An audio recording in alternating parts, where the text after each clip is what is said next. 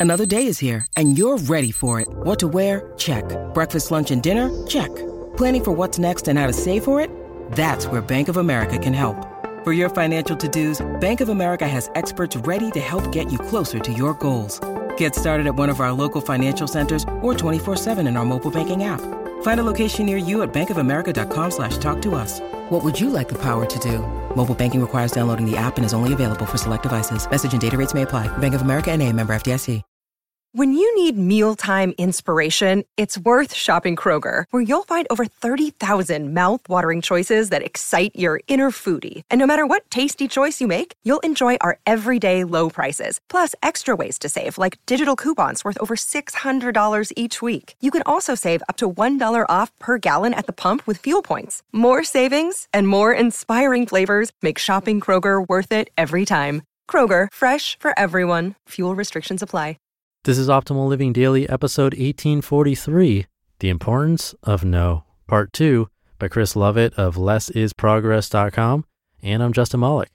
Happy Sunday and welcome back, or welcome for the first time if you're new here. This is where I read to you like a big ongoing audiobook, but from many different authors. And today being a continuation from yesterday, so I'd recommend listening to yesterday's episode first. If you're all caught up, let's get right to part two and continue optimizing your life. The Importance of No, Part 2 by Chris Lovett of lessisprogress.com. So, how do we get better at saying no? A no for me is providing a healthy challenge. It's an opportunity for negotiation. It's a moment in time to make a decision, to choose a course of action. It's also an opportunity to hold the mirror up. Quote, hold up your shield of no because you can't kill everything with your sword of yes. Kenny Nguyen. Turn FOMO into JOMO. The fear of missing out is such a pull that we can agree to all sorts of things. Cover for this person, go to this thing, help out with this, and lead on that. Internal alarm bells ring out and we present excuses not to say no. I have to attend that meeting because someone else will be there. What would so and so think? If I don't put my name forward, people will think I don't care. I feel guilty for not helping, and the list goes on. There's a lot of social pressure connected with FOMO, as well as the perceived sense of duty and obligation to do things like answer emails at ridiculous times. Our desire to get ahead, mixed with social media addiction, has ended up growing the emotionally intelligent antidote, the joy of missing out. A pretty new concept originally related to oppose the scrolling on our phones and need to fit in, comparing what we have with others on a regular basis. Being okay with not knowing everything, being everywhere, or seeing everyone grants you the ability to be more present and understanding of your own capacity. JOMO helps to phase out the shoulds and become more intentional with our time. It allows us to focus where we are needed on the most important things, and as a byproduct, the less time spent being anxious or competitive gives us back our energy. Can I go away and think about it? It's not a no, it's not a yes. It's a bit of time for you to weigh up everything else you've already got to do and decide whether it is important enough to include. This bit of reflection is super powerful and provides some clarity around the consequences of another yes. How much time would this new thing take? Who else could do it instead? Does it really need to be done right now? Or can it wait? Ask them to reprioritize. Some bosses don't really know the intricacies of the tasks that are going on in the team.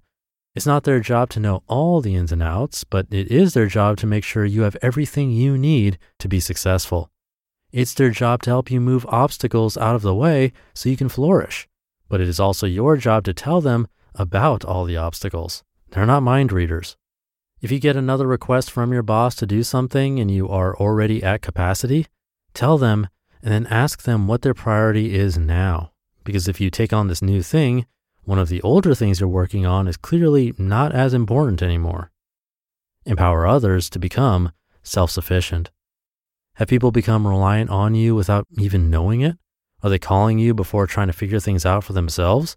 Are you rescuing others because you feel you need to? We love to help and we love to be part of a community. We're social creatures that want to nurture and put others first. Giving advice and getting hooked on always being the one to rescue can be an occupational hazard. Helping behaviors can trigger dopamine, serotonin, and oxytocin, a neurochemical cocktail that makes us feel good.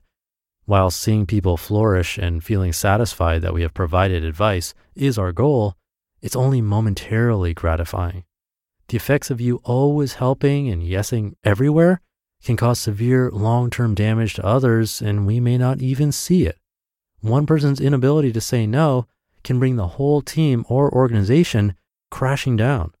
Sometimes we just can't help but want to fix everything for people. The problem now is that there are too many things going on. You're now working part time in the circus with all the juggling and plate spinning you've signed up for. Tasks become a burden, and so do other people. You're overpromising and under delivering, and relationships you worked so hard to build are falling away. If the relationship is strong, the party receiving the no will understand, be empathetic to your mounting commitments, and help you by giving you the space you need. We believe others will judge us more harshly than they actually do. The majority of people are so caught up in their own world with their own mounting list of things that they would have probably forgotten about your answer and moved on to something else. So, my challenge for you now is to have courage, to be brave, and negotiate just one thing. Saying no will not just be good for you, it'll be good for your relationships and it'll be good for business. You just listened to part two of the post titled The Importance of No by Chris Lovett of lessisprogress.com. Great stuff in this post from Chris. If you're a longtime listener of this show, a very long time listener, like five years, then you might know that one of the first 50 articles I narrated was one that was all about this, a popular article from Derek Sivers way back in episode 44, and quite the opposite in that instead of it being longer and taking up two episodes, it was a bit too short to be on its own, so I narrated two posts from him in that episode. But anyway, that's the first time I heard this being talked about, and it stuck with me over the years, both personally and from the business perspective. So see what you can say no to as we enter the new year just hopefully not saying no to listening to this podcast. And on that note, I'll be back tomorrow for Minimalist Monday, so I'll see you there where your optimal life awaits.